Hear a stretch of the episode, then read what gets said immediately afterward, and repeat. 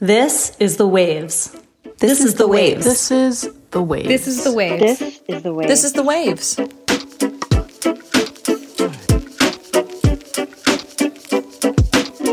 Welcome to The Waves, Slate's podcast about gender, feminism, and never saying, Who's there? Every episode, you get a new pair of women to talk about the thing we can't get off our minds. And today, you've got me, Shayna Roth, producer of The Waves and other shows for Slate. and me, Allegra Frank, senior editor for Slate. And this is our very special Halloween episode. And to commemorate the best holiday of the year, no, I will not be taking questions or hearing comments on that. We are going to be talking about horror movies today.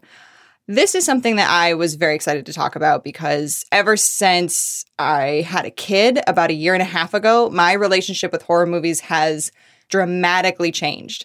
I mean, I used to just watch horror movies and slasher movies, Halloween, the Scream franchise, the Conjuring franchise, like all of these movies with just ecstatic glee, especially around this time of year, and especially slasher movies. I just, I, I loved these movies. I thought they were so fun. But last year, when I sat down for my yearly ritual of watching Halloween, I, I could not get through it.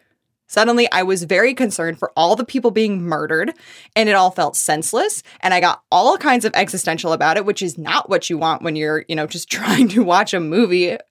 And more than anything, I got to really thinking about what these movies do for women and what they say about women and why the hell I, as a woman, would want to watch other women scream and suffer for 90 minutes. Because when it comes to horror movies, women are either victims or mothers, and I have been wrestling with whether there's a place for feminists and feminism in horror movies, again, especially slasher movies, for a while now. So I did what I always do with these existential feminist questions as a producer of a feminist podcast. I asked my over queens, Jude and Susan, to do an episode on this. And Allegra, you were game to come on this journey with me. So why were you interested in talking about horror movies?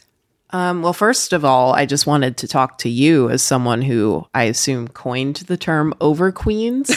so, um, but yeah, I mean, I am interested in hearing about your relationship to horror movies because I feel like mine has changed as well, but maybe in the other direction. I, I was never, I was never a really big horror person.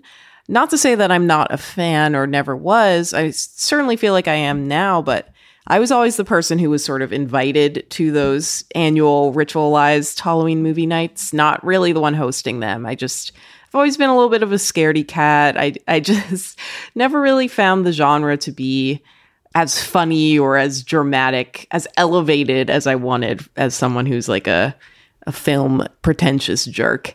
But I've become more into it over the years. I think maybe as horror itself has had a bit of a critical resurgence of, you know, artier movies. Um, but I think overarchingly, you know, listening to you, I've thought about, okay, why was I really not into horror? Why do I still feel a bit at a distance from it? And I think it's what you're saying of how horror as a genre often treats women and people of color. I don't really love watching anyone get murdered or stabbed or brutalized in any way, of course, but it's always been really extra hard, I think, for me to stomach if it is a woman or a person of color as someone who is both. I think because the movies often suggest these people never stood a chance anyway, and we as members of American society know that that is often the often the case as well. These movies are reflecting society and the lack of agency that these marginalized people often have, but it's drawing entertainment from them oftentimes. Of course, there are those movies that subvert the this standard this trope and i think those are the ones that i find more affection for or at least more readily but it's still just a difficult genre to grapple with knowing that the movies in which the person of color wins or the woman wins are subversive more than commonplace or increasingly commonplace even as horror itself is changing We're going to take a break here. And when we get back, we're going to start this conversation by getting into the evolution of the quote, final girl trope and the portrayals of women and people of color in horror movies coming up on The Waves.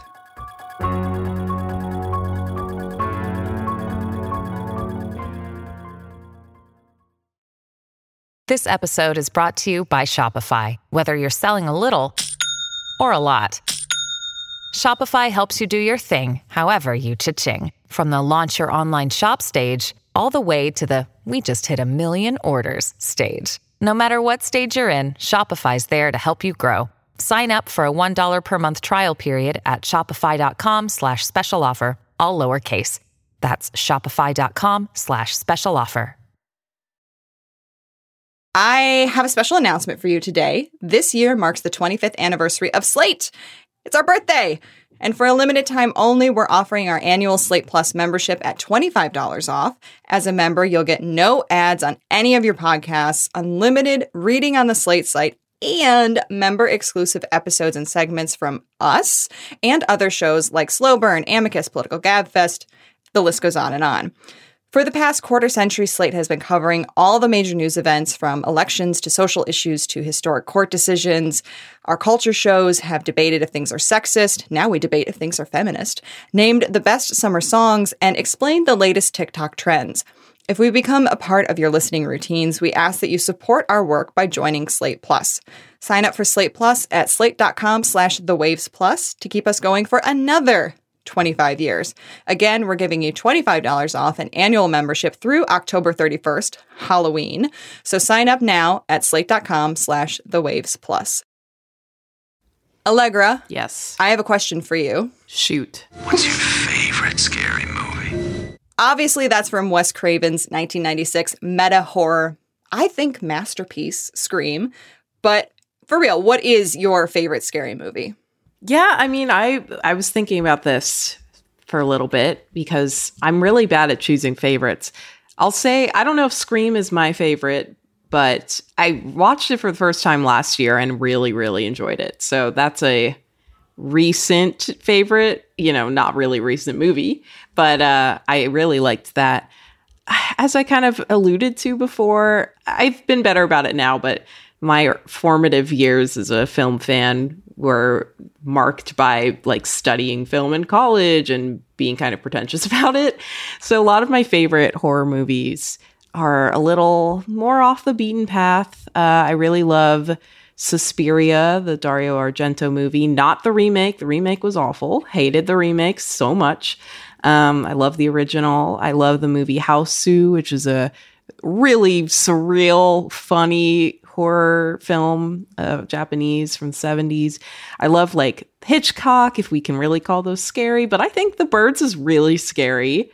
That's a fave. And I would say Get Out is probably just one of my favorite movies in general. So I guess it has to be my favorite horror movie, my favorite scary movie. And I feel like with all of these choices, as I was kind of like cobbling them together, there's a pretty common theme throughout. Like Suspiria, Hausu, and The Birds are all starring women, and Get Out is about a young black man getting out of a uh, a fake woke white family's house. So it really reminded me, okay, the horror movies that do resonate with me are the ones about those marginalized heroes getting their their comeuppance. I love all of those. I especially have become a very, very big fan of Get Out. As soon as it came out and I saw it in the theater, I thought it was amazing. But I also have a very fondness in my heart for the quote unquote classics like Halloween. Uh, I think Nightmare on Elm Street is a very interesting movie, although I, I haven't revisited it in a long time and I don't think I could handle it right now because it's very, very gory. But I loved it as a teenager and Scream. And I think what I like about Scream is its treatment of the horror movie tropes and the idea that we can make fun of these tropes and directly call attention to them. Like in the first movie, when Randy is explaining how you survive a horror movie. You don't know the rules? Have an aneurysm, why don't you? There are certain rules that one must abide by in order to successfully survive a horror movie. For instance, number one, you can never have sex. Big no no! Big no no! Dead man. Popcorn, sex equals death, okay? Number two, you can never drink or do drugs. No, the sin factor. It's a sin, it's an extension of number one. And number three, never, ever, ever, under any circumstances, say, I'll be right back. Because you won't be back. I'm getting another beer. You want one? Yeah, sure. I'll be right back. These things have become tropes kind of for a reason, aside from, you know, those great movies that you recommended and a few others. I mean, for the most part, when people think of horror movies, they think of these tropes. They think of slasher movies. They think of Friday the 13th. They think of final girls. And so I'm curious, what is your relationship with the idea of the final girl? And what do you think of that particular trope? Especially because recently it's getting kind of a weird resurgence. There's been a few books where they're about final girls and final girl support groups and things like that. Where are your thoughts on that? Yeah, it's definitely the the theory or the trope of it is something I've thought about a lot, and I think as I'm becoming more of a fan or regular watcher of horror movies, it's I've picked up on it more. Like I, as I said, I only watched Scream for the first time last year, and I watched the first one and the second one, and that definitely leans into the uh, the trope, which I, I don't know if we really need to define it for any horror fan, but it's you know the last survivor of all of the the targets, the victims in the film, who is a woman. It's the final woman who is able to defeat or escape the bad guy. So Scream obviously is like that. I rewatched the first Halloween and then I also watched the 2018 Halloween this week. And obviously we got our girl Laurie in there. Yeah, there's just a lot of really uh core examples of that in those really popular movies. And I want to say that the reason movies like Halloween and Scream are so indelible is partially because we have this sort of subversive take of there is a final girl who is outlasting everyone else. I mean, I think about movies like Cabin in the Woods, a more recent one, which also really pokes fun at that of like, you're going to have the virgin last. But even then, it's like, ah, no, no one gets to live in this movie, which is kind of like a funny twist there. And the fact that it acknowledges that twist is part of why that movie was so fun and good.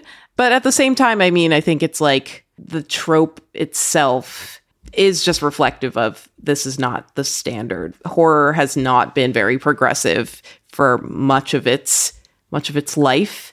And it's weird because even though it is a common enough trope now, it does still feel unique and rare, if that makes sense. Like a lot of our biggest horror heroes are horror heroines, I think, like the most memorable ones, the most likable ones. And yet, that is not still the case. Like it's still the average horror movie does not star the final girl. Does it bother you that it is still sort of like uh, our favorite horror characters are these women, but then the average horror movie doesn't lean into that farther? Like this is a trope as opposed to a standard? I think so. I think honestly, I think I've been thinking a lot about Final Girls lately because I want to see more of them. And while I was prepping for this episode, initially my thought was, well, the final girl is not feminist. One, it's girl instead of woman. You know, that's that always kind of gives it a strike against it. And historically, the final girl, which originated with the original Halloween movie by John Carpenter with Laurie Strode.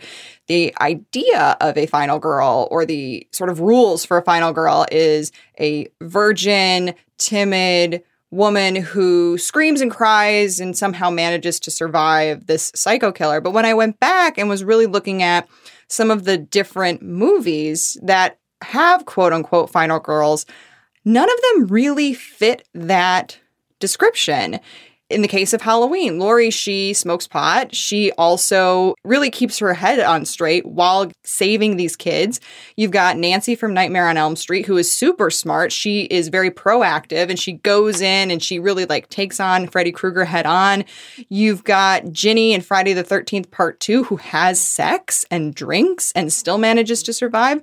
So it made me wonder if the whole final girl trope doesn't actually exist if it's something that we have, I don't know if the right word is coded or created to almost lessen some of the feminist potential of horror movies. I don't know. Does that does that make sense? I'm just I was trying to sort of sort out where I stand on the final girlness and the idea of maybe she's a more progressive idea than I was thinking about or than I hmm. originally thought about. I think that is an interesting perspective. Like I I think I've gone in to it or like in my thinking of it, I think I have generally considered it to be feminist, like part of, you know, even feminist film theory, which you know, whatever. Again, I'm not really that pretentious of a film person. I'm here for the feminist film theory. Please bring it on. Yeah. I think ultimately, like, I do see it as a feminist thing, but at the same time, so I was watching, I was rewatching the original Halloween. And, you know, in that movie, I'm like, who cares about spoiling it? It's a billion years old now. um, Laurie, Jamie Lee Curtis's character, Laurie, is the only one who lives of her friend group. So her friend group is like two other girls her age, two other teenage girls, and their boyfriends, and they all get brutally murdered. And her two other friends are like, they make fun of Laurie because she doesn't want to ask a boy out to the dance. And they invite guys over when their parents are out of the house Halloween night so they can have sex. All of the other female characters that are killed are more sexualized, right? Like Laurie is presumably the virgin, whatever. Like the responsible woman who doesn't need a man is taking care of the kids, like basically a maternal figure. And I mean, that plays into like a similar trope of the virgin is the one who lives, and the virgin is often the final girl. I think something that Scream is really good at is it does subvert that. Like Sidney is not just like this caged up virgin, hates men, untouched, but where it started with characters like Laurie Strode, it was like, well, the reason she gets to live is because she doesn't have sex and she doesn't let men touch her. So Michael Myers can't touch her either. And that definitely is problematic. Like that part of the final girl trope, the part that's so ingrained into it still, I think, is really not cool. Like that is not Yeah. feminist at all. Yeah, and I think you've really hit on something that these movies have historically struggled with, which is how we're dealing with women who have sex and sexuality in women. Uh, in the Halloween Unmasked podcast, which was released through The Ringer, Jamie Lee Curtis was interviewed, and she said that there are three types of women in these movies the smart aleck, the cheerleader, and the repressed virgin. The repressed virgin, as you mentioned, usually the final girl. And it's the smart aleck and the cheerleader. Cheerleader, you could probably argue is code for slut, are the ones that get murdered. And also in this group are the, you know, the black best friend or the other women of color who are also treated as very disposable. And I think that is probably more so than just the final girl trope. It's the treating of women particularly women who have sex or who drink or who are not, you know, buttoned up wearing their pearls as disposable is historically what is so problematic about these movies. Yeah, I think so too. Um, I mean, bringing in the the black character is really important here too. Of like, oftentimes the the cheerleader, I think in Scream too, right? Like it, her best friend in Scream Two, I think, is is a black girl. I remember being so mad when she died. I was like, "Ugh, come on, really? But I guess it was sort of like telegraphed to us because she was a girl with a boyfriend, whatever. Although, again, as I said, Sidney was too. But yeah, it's important not to forget that, like, it's not just the women who are treated this way. It's often the people of color, the black characters more often than not. And black people in movies are often treated differently than white people in movies. They're characterized in more stereotypical or outlandish ways. They'll lean into a different kind of speaking pattern or just they're they're shown as very different from their white characters even if they are of a similar economic class like if they go to school together like the black characters are still often othered and female characters this is true too but like when they add that element of race it is often a, a different story so when you're a black woman then your chances of being a final girl are like next to none. And that is really frustrating. Like, I'm struggling to think of a black final girl. The only one that I have seen or can think of is actually in a book. It's uh, by Grady Hendrix. It was recently released called The Final Girl Support Group. And what's interesting is he has this, you know, group of final girls, and then it turns out somebody's trying to get rid of all the final girls because in this world, the movies that are that we're talking about, Halloween, Scream, the heroines are real. Like they're based on real life, which is an interesting element and an interesting thing to think about. But what he does is the one black final girl, she is dead at the beginning of the book. So, like, even when we try and have a black final girl in some medium, she's not a final final girl. She doesn't survive to the end of the book. She doesn't even make it into the book. And I, I'm so curious as to why we just constantly struggle to have these these women portrayed in these powerful roles. I mean, I think it's like true of just any genre. It's like thinking about it outside of just horror. Female leads, there are fewer parts for women in lead roles, especially ones where they play independent, powerful women. I feel like a lot of those roles are like, you're playing a queen or whatever. Like, not anything a little more grounded or like a mother, things like that. And it's true for women of color too. Like, horror is just one genre, like subgenre of the greater problem endemic to movies, which is just women are not treated super awesomely. Women are rarely the heroes, and if they are, it's like a big to do. Like, oh, this is a great female led movie. Like, it's still far from a standard. Yeah, that's how you get that Marvel moment when all of the female superheroes did their power pose, and it was just like da da da da female moment, and I cringed. Yeah, exactly. Um, I think that's a good place to end this part of the conversation. So we're going to take a break here, and when we get back, we're going to talk about all of these movies sort of again, but in current form, because a lot of these movies are getting sequels, reboots, television spinoffs. And we're going to talk about sort of how the genre is doing now when it comes to feminism and its treatment of women and people of color. But if you're enjoying the waves, we would love it if you would like and subscribe to the show wherever you get your podcasts. And if you want to hear more from Shayna and myself on another topic, check out our Waves Plus segment, Is This Feminist? where today Shayna and I are debating whether sexy Halloween costumes are feminist.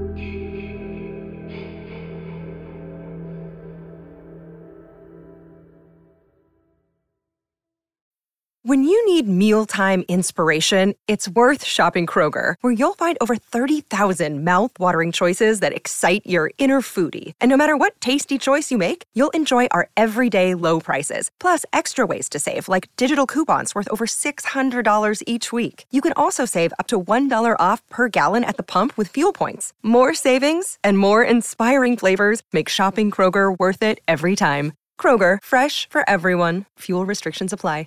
Another day is here, and you're ready for it. What to wear? Check. Breakfast, lunch, and dinner? Check.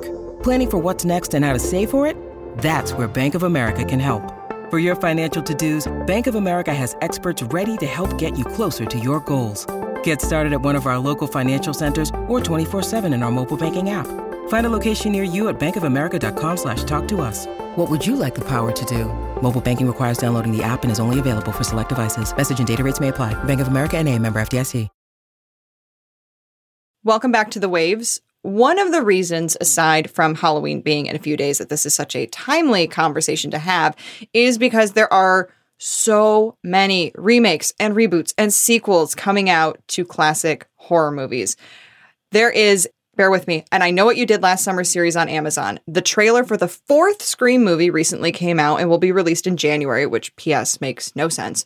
There's a Chucky TV series. It seems like every Stephen King book ever written is getting greenlit. And of course, a new Halloween movie, the sequel of the reboot, which was a sequel to the second original Halloween movie.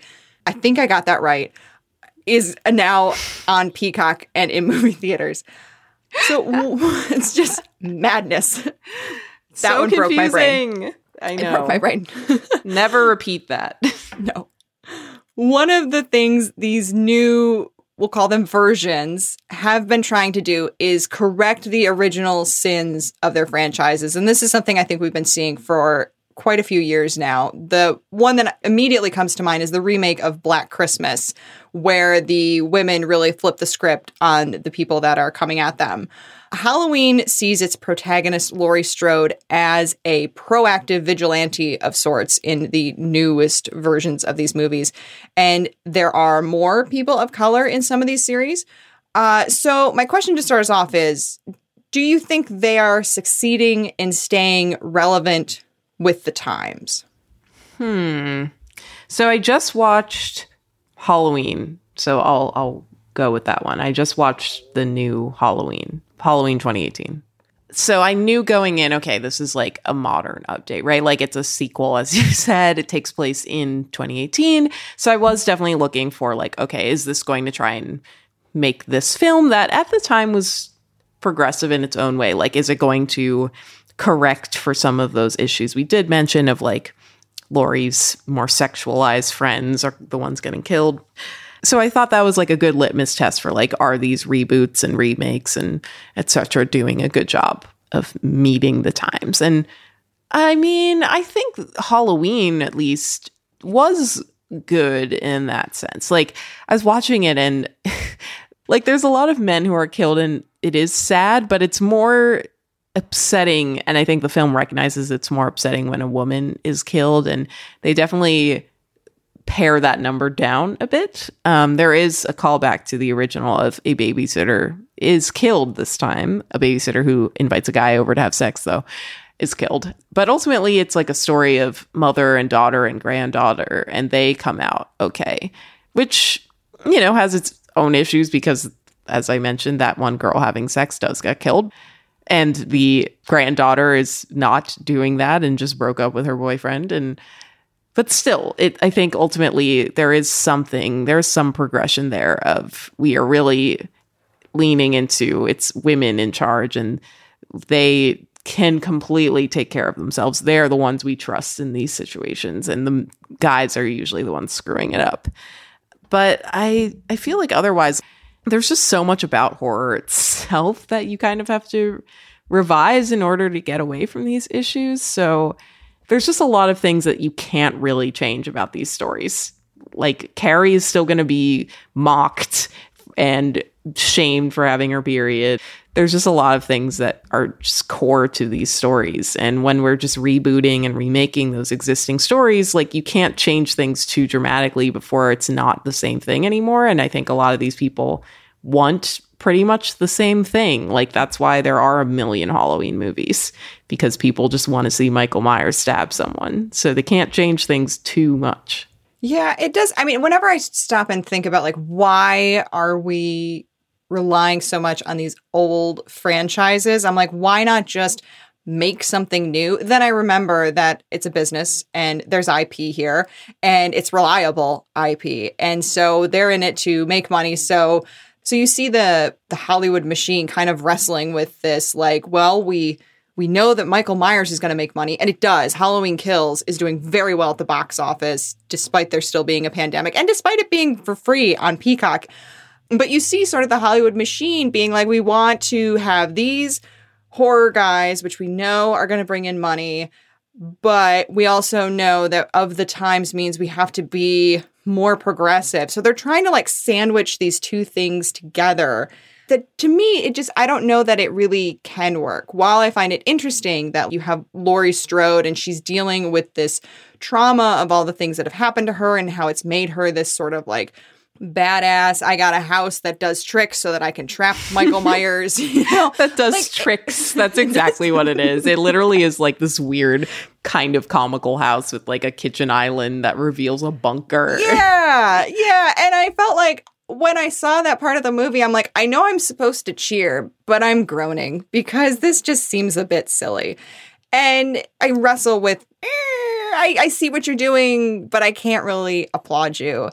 And I think where we get some of the more, we'll call it feministy horror movies are some of the newer non franchise ones. You know, we've talked about Get Out. There's also It Follows, which is a whole different way of doing this where it takes the if you have sex, you're going to die concept and really pulls at it. You have Jennifer's Body, which is a very interesting sort of horror comedy movie. Yeah. And one of my favorites of the last decade is You're Next, which really has that who you think is going to be the quote final girl or this woman who's being hunted in this house.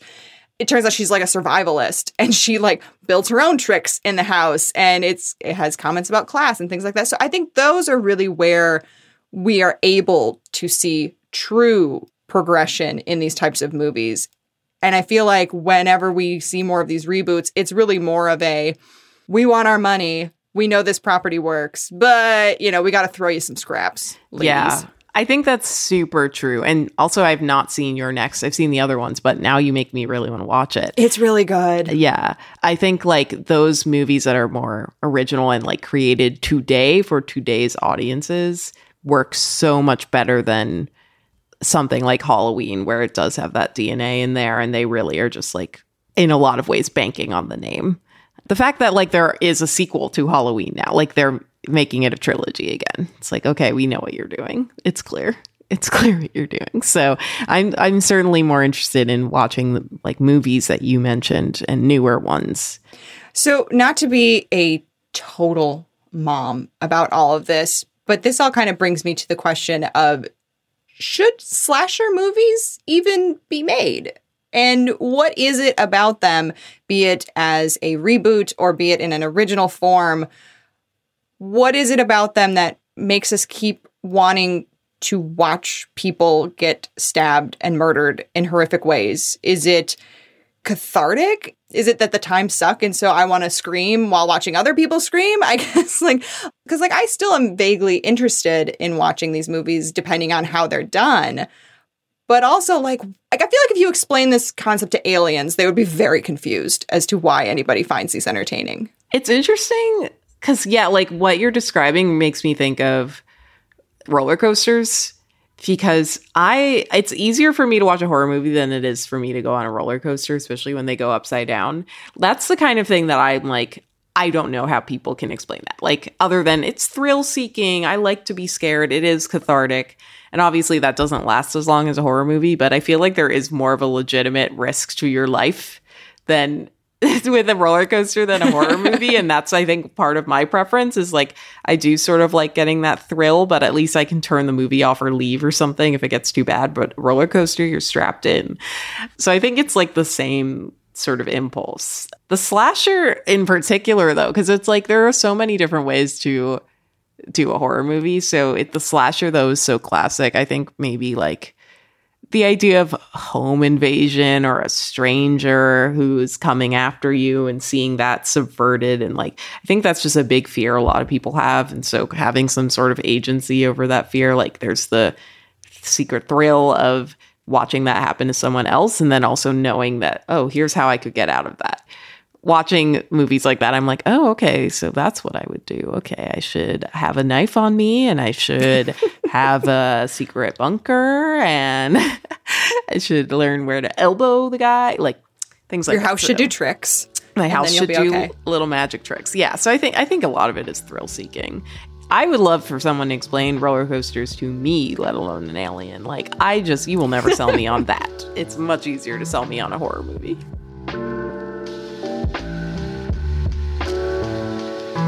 Before we head out, we want to give some recommendations. Allegra, you go first. What are you loving right now? So the one thing I love the most right now, other than my weirdo cat, is this one TikTok sound that's basically a meme. There's a couple trends to it, but I'll describe the sound. So it comes from an America's Funniest Home Videos clip from a few years ago, and it's like a little boy playing on a table, and then he knocks whatever he's playing with down, and it shatters the table like a coffee table. Oh no! Our table! It's broken! Which is just like it's it's just a strange way for someone to talk, and the way he says it is just so funny to me.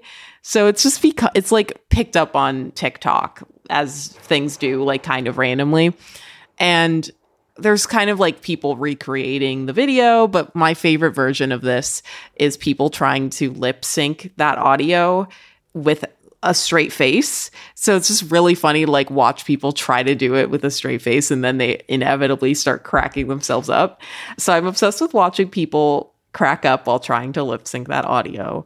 And now my friends and I just quote that all the time, but like say other things like, oh no, my internet, it's broken or whatever. my phone, ba- so many levels. my phone battery, it's dying. Like just the way that it's it's said is so funny to me. So that's what I'm really into right now. What are what are you loving?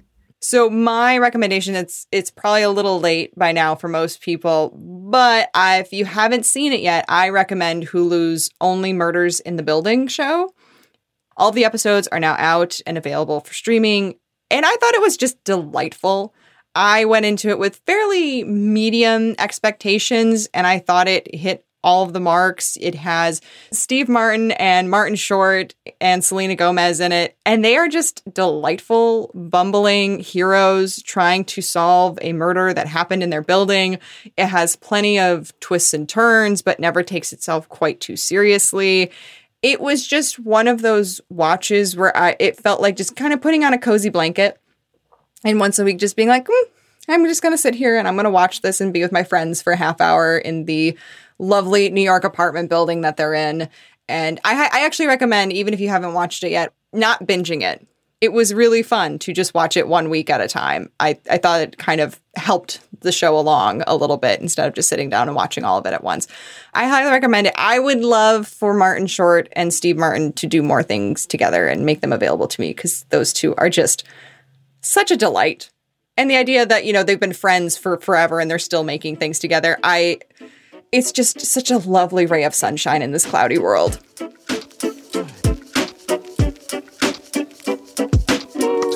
That's our show this week. The Waves is produced by myself, Shayna Roth. Susan Matthews is our editorial director, with June Thomas providing oversight and moral support. If you love the show, be sure to subscribe, rate, and review wherever you get your podcasts. And we'd also love to hear from you, especially because in December, we are going to be having two very special Waves reunion episodes, and we would love to get your questions for our original Wavesters to answer during these very special episodes. So if you have questions, thoughts, comments, please send them to the waves at slate.com. The Waves will be back next week.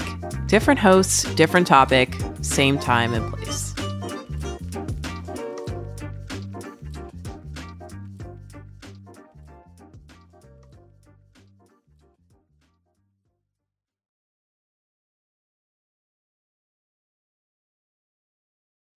Hello, it is Ryan, and we could all use an extra bright spot in our day, couldn't we? Just to make up for things like sitting in traffic, doing the dishes, counting your steps, you know, all the mundane stuff. That is why I'm such a big fan of Chumba Casino. Chumba Casino has all your favorite social casino style games that you can play for free anytime, anywhere with daily bonuses. That should brighten your day a little. Actually, a lot. So sign up now at chumbacasino.com. That's ChumbaCasino.com. No purchase necessary. VGW. Void were prohibited by law. See terms and conditions. 18 plus.